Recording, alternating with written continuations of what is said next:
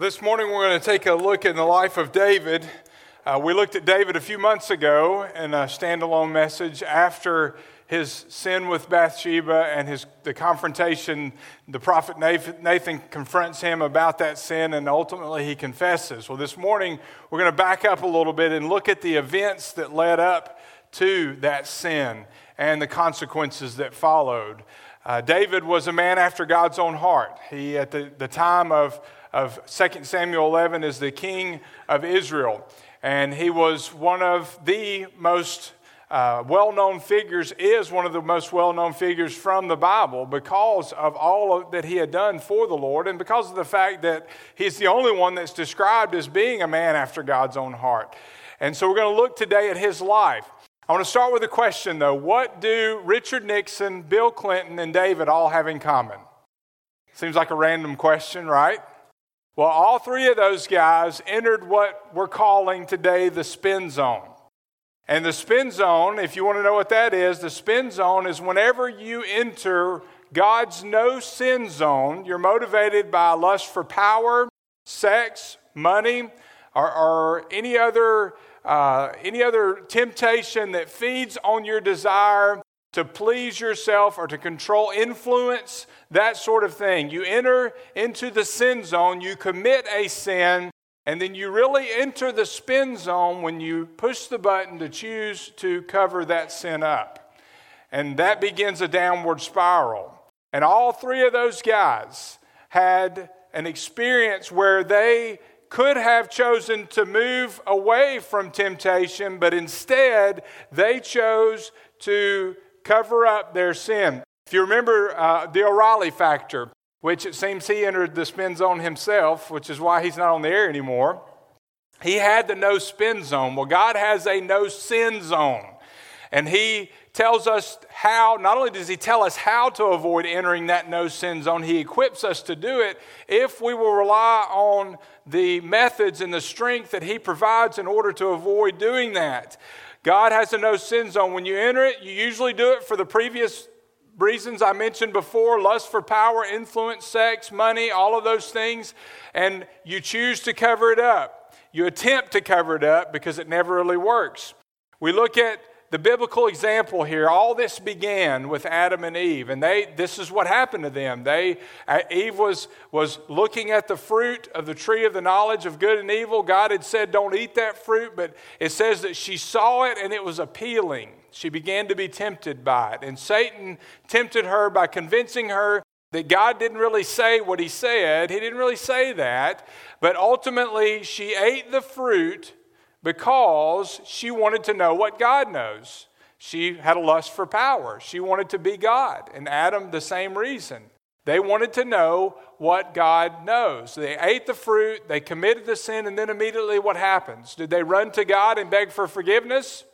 No, they attempted to cover it up. They literally attempted to cover themselves up because they were naked and ashamed suddenly and then when God confronted them, confronted Adam, he said, Who, who did this? Who convinced you to do this? Why did you do this? How did you find out that you were naked? Uh, did you eat the fruit? And then Adam says, What? He says, Well, the woman that you gave me convinced me to do it. He's attempting to cover up his sin, he's attempting to blame somebody else. So he enters the cover up phase. And man has been doing it ever since.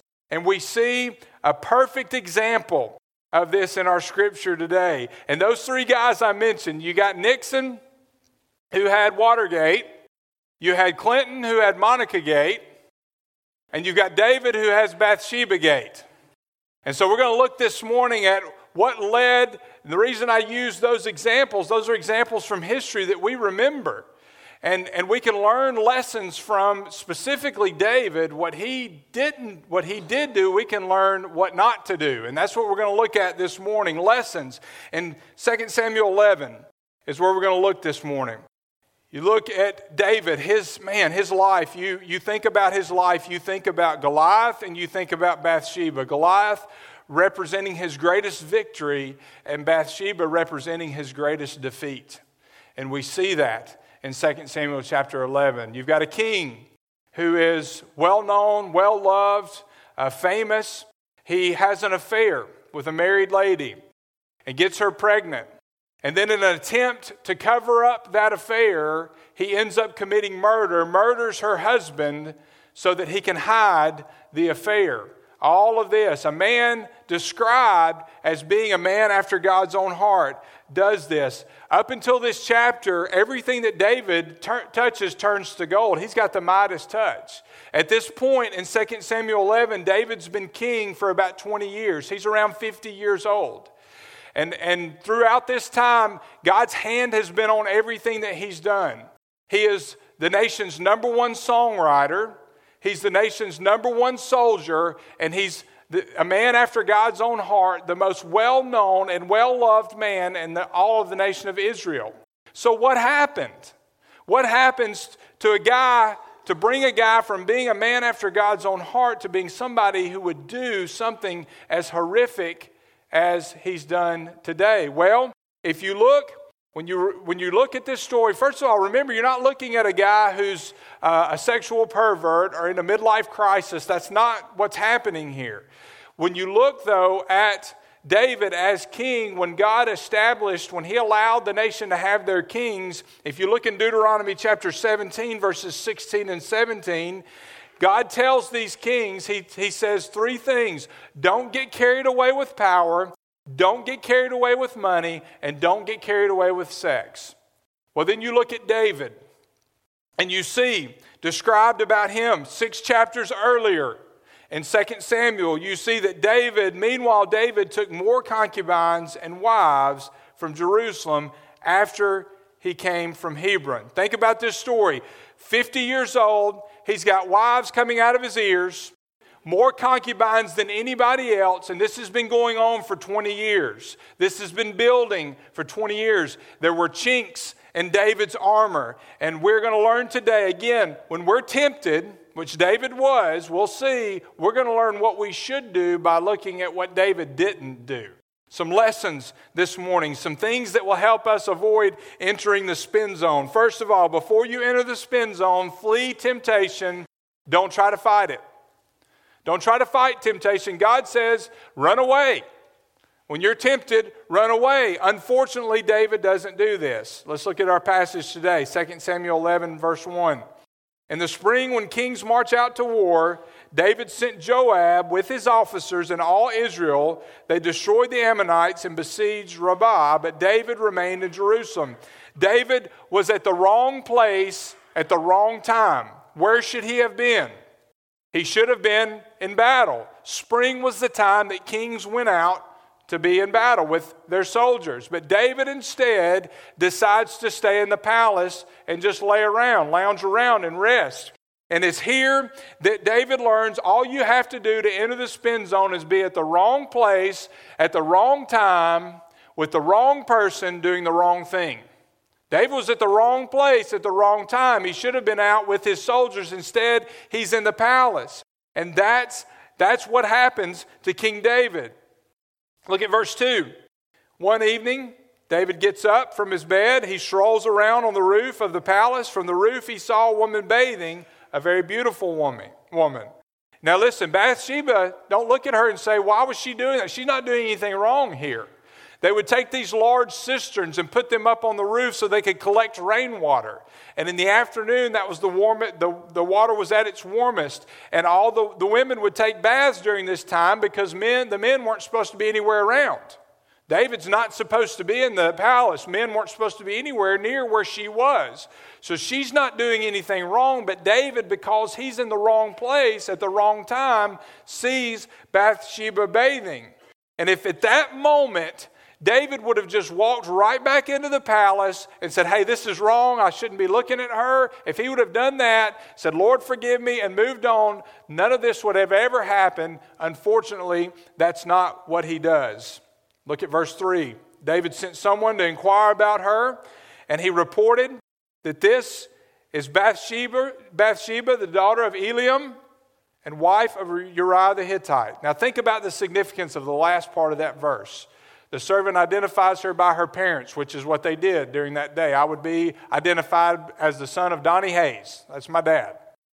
But he goes a step further He not only identifies her by her parents, but also this is the wife of Uriah the Hittite. What's he saying? He's saying, King, all due respect, but she's married, leave her alone. He knew. I mean, remember, David, he's all the time collecting wives and concubines. So he knows what he's out to, to do here. And he, and he, out of respect, he's saying, listen, leave her alone. She's off limits. But what does David do?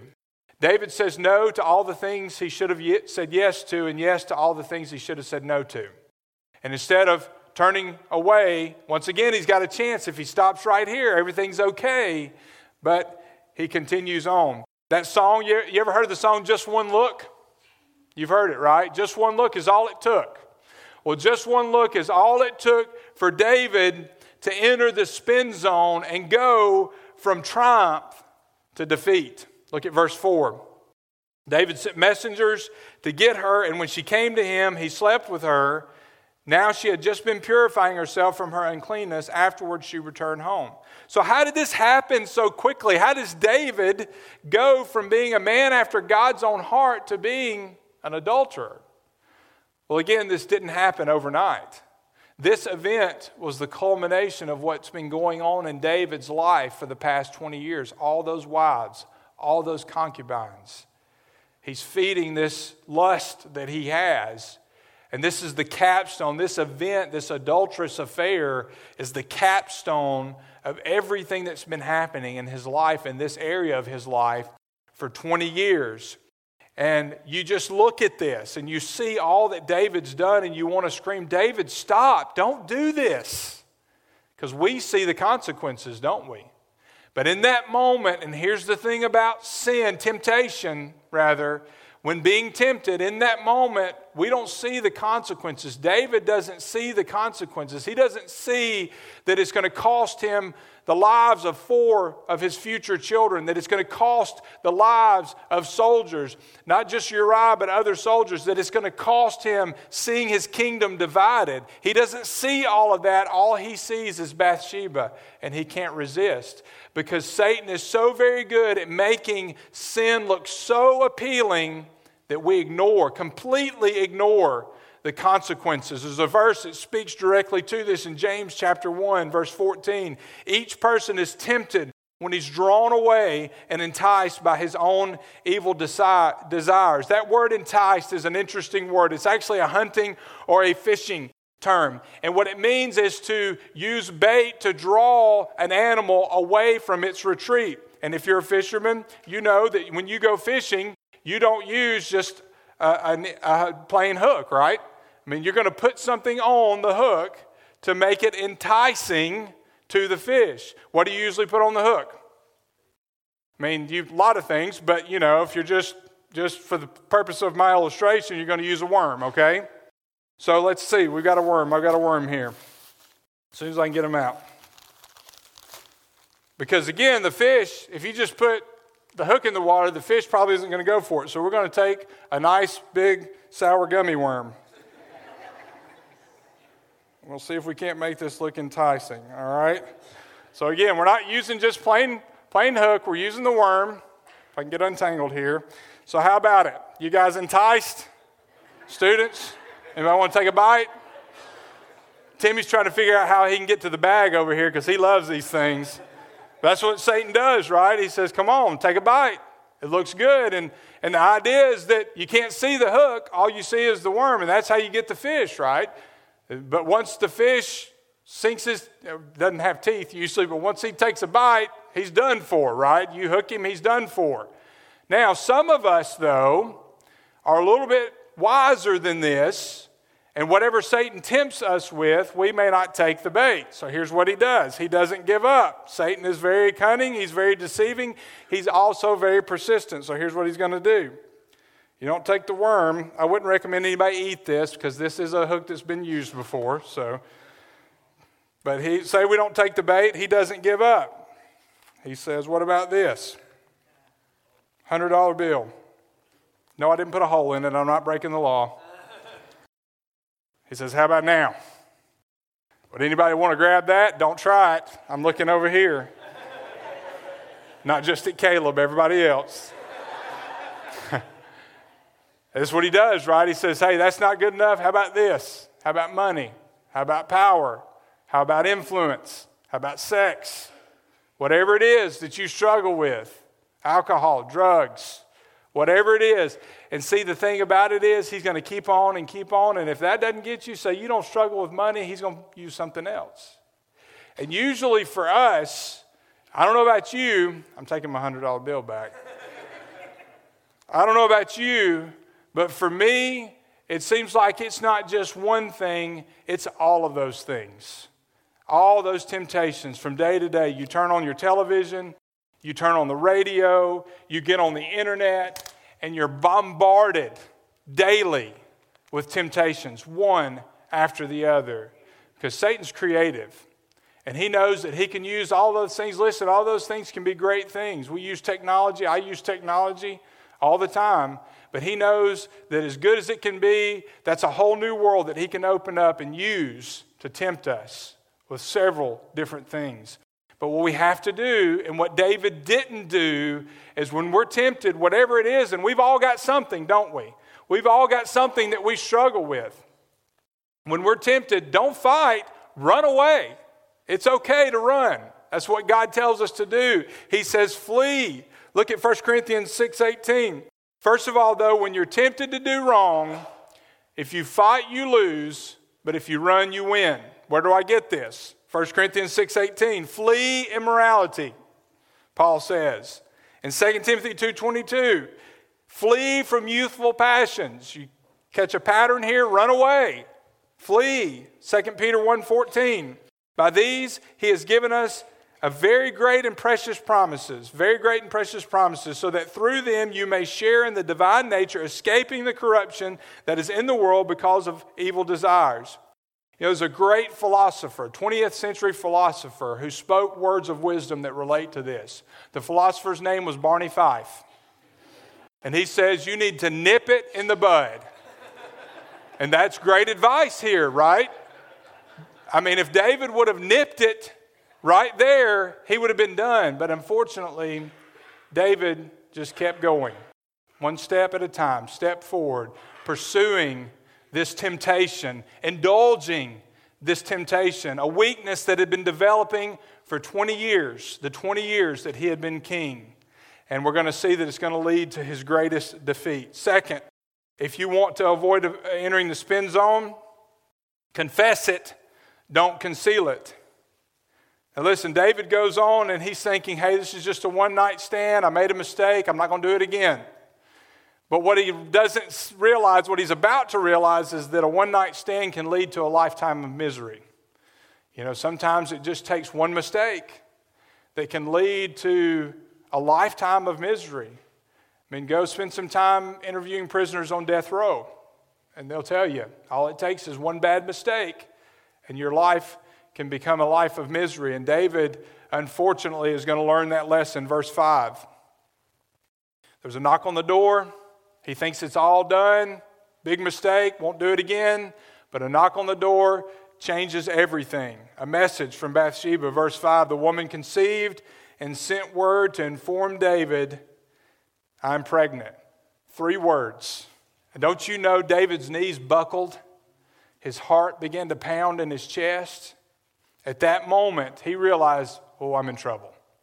Now, here again, if at this moment, if David would have stopped, confessed his sin, there still would have been consequences, but a man wouldn't have lost his life. An innocent man, other innocent men would not have lost their lives. His future children would not have lost their lives. A relationship, a marriage could have been restored. Relationships could have been restored. And ultimately, eventually, David and everybody else could have gotten on with their lives. He's got another chance here to stop and confess. Unfortunately, David chooses the other option. He chooses to con- conceal his sin. And this begins a downward spiral of lying deception, and murder that would make Watergate look like a Sunday school picnic. David thinks that he can de- use deception to cover up his sin, but what he realizes is the deception never covers disobedience, it only makes disobedience worse. It snowballs. And that's exactly what happens here. Let's look at the cover up. Let's just walk through it together. Verse 7, chapter 11, 2 Samuel. When Uriah came to, he calls for Uriah. He says, I'm going to fix this. I'm going to bring him back. And I'm going to try to get him to have relations with his wife so they'll think that it's there. He'll think it's his child.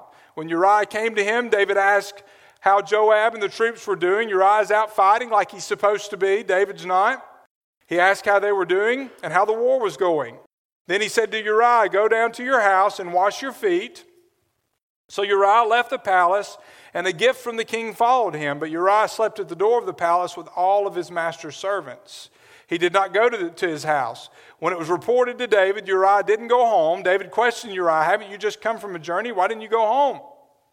Uriah answered David, The ark, Israel, and Judah are dwelling in tents and my master Joab and his soldiers are camping in the open field, how can I enter my house and eat and drink and sleep with my wife?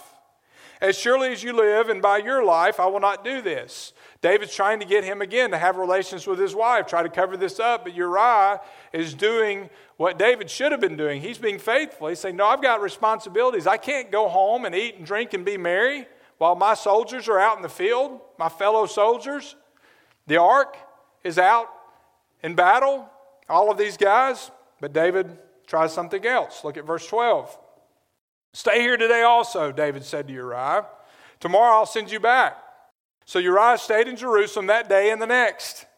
Then David invited Uriah to eat and drink with him, and David got him drunk. So he's going to try to get him drunk now. He went out in the evening to lie down with his, on his cot with his master's servants, but he didn't go home. So David says, That didn't work, so I'm going to try to get him drunk. Maybe that'll convince him to go home, be with his wife, but still doesn't work. So David goes a step further. And remember, this whole time, at any point, David could fess up, make things right, deal with the consequences, but he keeps going. Verse 14. The next morning, David wrote a letter to Joab, sent it with Uriah. And the letter he wrote put Uriah at the front of the fiercest fighting, and then withdraw from him so that he's struck down and he dies.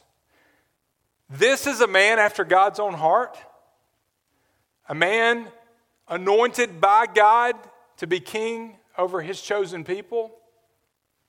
How do you go from being a man after God's own heart to not just an adulterer? David's been he's been he's been streaming flying down this freeway of temptation, of lust for 20 years he makes a decision to get off the exit marked adultery, but he misses that exit and gets off at the exit marked murder. He's been feeding this. How do you go from being a man after God's own heart to a murderer? Well, you feed a temptation, a weakness, slowly but surely, without confessing, without checking yourself, without God checking you, allowing God to fix it to, to make you clean, you feed it for 20 years. It didn't happen overnight. Look at verse 16. When Joab was besieging the city, he put Uriah in the place where he knew the best enemy soldiers were, the fiercest fighting. Then the men of the city came out and attacked Joab, and some of the men from David's soldiers fell in battle. Uriah the Hittite also died. Joab sent someone to report to David all the details of the battle. Now, there's something very important that I want you to see here. Uriah wasn't the only one that died that day. There were other innocent men that should have gone home to their families, but they didn't. Why? Because David's trying to cover up his sin. You see, your sin, my sin, never hurts just me. My sin, your sin, always affects other people. Your sin never hurts just you. There are other people involved. There were other people here, innocent people, that should have gone home. They should have lived, but they lose their lives because David's covering up his sin.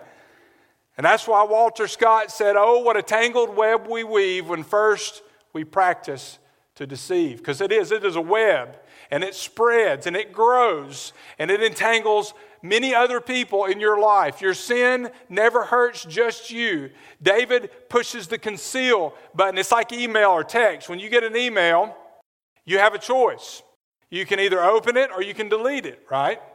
If it's spam or there's a virus and you open it, what happens? Well, you've got trouble. A text from somebody. You can either open it or you can delete it. Sometimes it's better to delete text, isn't it? Or at least ignore it for the time being. But once you open it, it's open. You can't go back. It's been read. Well, when you are tempted or you sin, let's say you follow through and sin, you've got, a, you've got a choice. We've all got a choice. We can either push the confess button and deal with it, receive forgiveness, or we can push the conceal button and attempt to cover it up. But oh, what a tangled web we weave when first we practice to deceive. We create a web of mess that entangles not only us, but the people that we care about the most. That was the second mistake that David made. Cover up always costs more than confession. You know, first, he attempts to fight the temptation. Instead of running away, he should have gone back in the palace, run away, but he attempts to fight it. Next, he attempts to conceal it, to cover it up, which costs more than confession. He should have just confessed it. Well, third, here's the third thing that we need to do, learning from, from David. Know, David's con, confession or his cover up didn't work too well, did it? Otherwise, we wouldn't be talking about it over 3,000 years later. He attempts, but he fails. Number three, he should have sought forgiveness, but instead he shunned it. So the lesson for us is seek forgiveness, don't shun it. You know, don't try to fight temptation, run away. Don't try to cover it up, confess it. Deal with the consequences, receive forgiveness. And then, when you have sin, seek forgiveness. Don't shun God's forgiveness. That's David's third mistake. There's one statement at the end of this chapter that tells us that uh, not only was all of this unnecessary, that all of this was a complete waste of time for David to attempt any of this. And he, should he did know this, but he ignored it. Look at verse 26. When Uriah's wife heard that her husband Uriah had died, she mourned for him. When the time of mourning ended, David had her brought to his house. She became his wife, and she bore him a son. Here's the catch. However, the Lord considered what David had done to be evil. You know, Uriah's dead. David thinks he's got it all worked out, he's covered it up. Nobody has to know. He's going to do the honorable thing and take care of his widow. Everything looks like it's all in place. Everything's good. He's fooled everybody as far as he's concerned. But what he didn't pay attention to, what he didn't realize in that moment that he should have known, is that God saw it all. And not only did he see it, this is important, God determined that this man, after his own heart, what he had done, God determined it was evil. You know, in our society today, we have computers that can store the most intimate details of your life. In the cloud, on a computer, we've got technology that can do that. We have cameras in hotel rooms that when you check in, those cameras are so precise that people can use those to determine your identity just from the camera. We have DNA that can people can use to determine anywhere you've ever been if you leave DNA there and identify you. We have satellites that can photograph Earth with such precision you can see the hairs on your head. All of that. The government, if they want to, they can intercept any phone call you make. Right? We have all of this technology. With all of this man made technology, don't you think God knows more than that? He doesn't need cameras, he doesn't need computers, he doesn't need DNA, he doesn't need phone taps or satellites. God sees it all. There's nothing that you and I can do that we can hide from God. He sees everything, and he saw everything that David did. And not only that, he considered it evil. There's no point in covering up. You may think you've got people fooled. You may think nobody knows what you're doing. But the reality is, somebody knows. And, and probably more people, other than just God, more people know than you realize. We think we're good at covering things up. And even if we are good enough to cover it up from everybody else, God sees it all. You know, Dan Rather I mentioned Bill Clinton, and Dan Rather interviewed him after his affair with, with Monica Lewinsky, and, and he said, he asked him, Dan Rather asked him, why in the world would you get involved with her? And Bill Clinton said, You know, I did it just because I could. I could do it. But then he goes on in that interview and he said something that was pretty telling, and that's something I agree with. He said, I think that's the most morally indefensible reason anybody could have, could have for doing anything when you do something just because you could. I would agree with that. But David, he did this because he could. He was the most powerful man in the land. Nobody could stop him from doing this. He did it because he could. David, though, could have sought forgiveness and found forgiveness because God is always willing to forgive and forget. But here's the thing God will not forget until he forgives. David was unwilling to seek forgiveness. And as we go on through this story, we see that David's going to go an entire 12 months. If you remember when we talked about this a few months ago, we see a year passes before David finally seeks forgiveness. And David learns in that moment that the grass is greener on the other side of the fence until you get over there. And then it turns brown. You know, there's statistics. Did you know that 75 to 85% of men who cheat on their wives, who have an affair, 75 to 85% of those men end up staying with their wife after that affair? Of those who don't, who get divorced, only 15% of those men end up staying with the woman they had the marriage wrecking affair with. You know why? Because the grass is greener on the other side of the fence until you get over there. Because you realize that's where the fertilizer is. And it stinks over there when you get there. The grass looks greener, but no, it's not. When you get over there, you realize it smells pretty bad.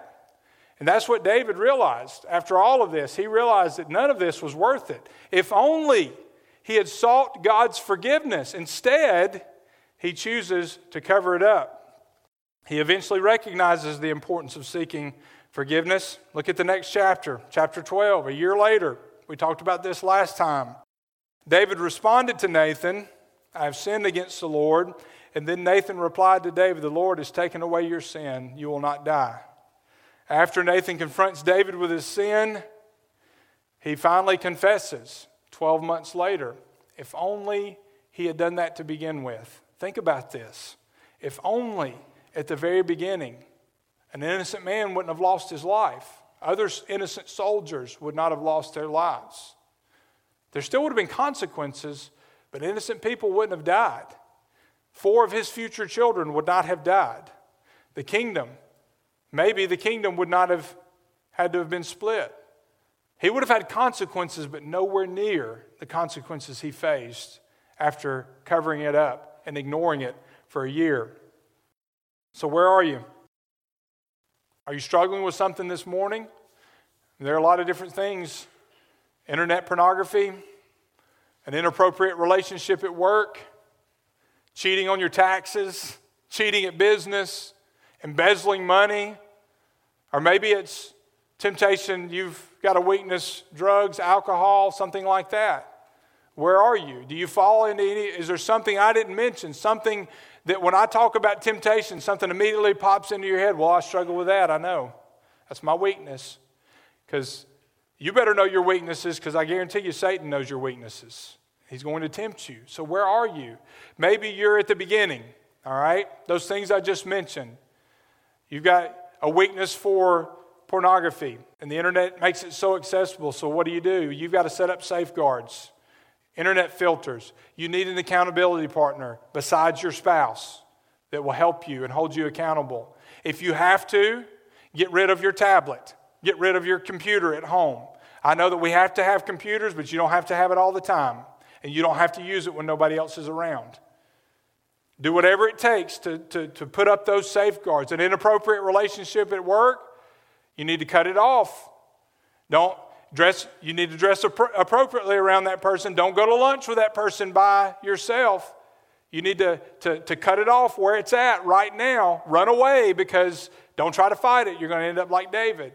Maybe you figured out a way to take a little off the top where you work. Well, use that opportunity to set up financial safeguards that maybe your boss isn't aware it needs to take place. Set up safeguards, whatever it takes. You need accountability. If you're struggling with drugs or alcohol, then you need to do whatever it takes to get help right now. Get somebody, find somebody, talk to your pastor, talk to somebody you can trust, and find the help you need before your life spins out of control, because it will if you don't run away, if you don't do what it takes to flee that temptation. Well, what if you're in the spin zone this morning? What if you're in the middle of an adulterous relationship? You are, you are addicted to pornography, you're addicted to drugs or alcohol, or, or you're, you're, you're stealing money or cheating on your whatever. Whatever it is, you're in the middle of it and you're sitting there today and you're hearing me talk about this and you're going, I don't know how in the world I can get out of this. Well, step number one is get on your knees and confess your sin to God. Confess it. He already knows all there is to know. He sees everything. He knows what you're doing, even if nobody else knows. Confess your sins to God. And then go to the people that have been affected by your sin and confess it to them. Get it out in the open. It's going to be hard, there are going to be consequences, but you need to confess it.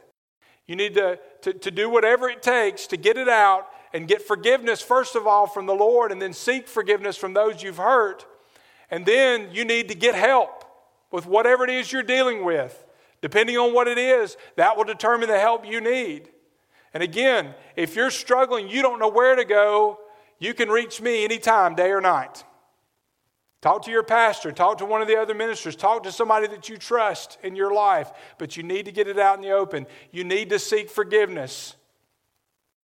Because when you do, you will realize and this is the beauty of this whole thing. You fast forward, yeah, there were consequences, but Nathan told David, Your sins are forgiven, you will not die.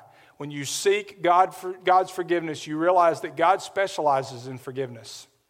That's why he sent Jesus to the cross. So, where are you at this morning? What is it that God is convicting you of? Is there something you're struggling with, either at the beginning or in, you're, you're in the middle, your life is spinning out of control? It doesn't matter where you are, it doesn't matter how deep you are, you can be forgiven today and you can get out of the spin zone. God can forgive you, He can set you free, but you have to come to Him. Let's just take a moment and bow our heads for just a, a few moments.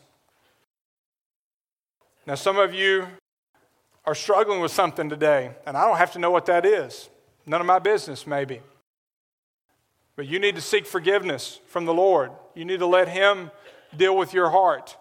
And you need to accept the forgiveness and the consequences. But by His power and strength, you can endure. But all of us, listen, hear me, all of us, we all have weaknesses. And even if you're not struggling with something, even if you're not in the middle of some sin, we all need to take the advice to learn from David's mistakes. We have to guard ourselves. We have to protect ourselves by the armor of God and the power of the Holy Spirit. God gives us a way to flee temptation. He gives us a way to not just resist, but to overcome sin with His forgiveness and His strength and His mercy. And we all, the lesson today is we need to do whatever it takes to protect ourselves from Satan's attacks and temptation. Whatever it takes. Wherever you're at this morning. You just allow the Lord to show you what you need to do to avoid entering His no sin zone. Father, we thank you that you give us forgiveness through your Son, Jesus Christ. That even if we commit a horrible sin in our eyes, it's all sin to you. But even if we commit a horrible act like David did, there's still forgiveness that can be found through the death of your Son, Jesus Christ, and his resurrection. Lord, we can have salvation through Him and Him alone. Our lives can be saved. We can be saved and set free from sin. Lord, I pray that, that if there's somebody here today struggling with sin, dealing with something in their lives, they're, tempted, they're being tempted, or they're in the middle of the spin zone and they don't know how to get out, that, that whatever it is, that they would begin by coming to you in this time and, and asking for your forgiveness, confessing that sin to you and seeking your forgiveness so that they can realize, as David did, that you specialize in forgiveness, that you're eager to offer, that you're willing to forgive and forget, but that you won't forget until you forgive. And we have to seek that forgiveness.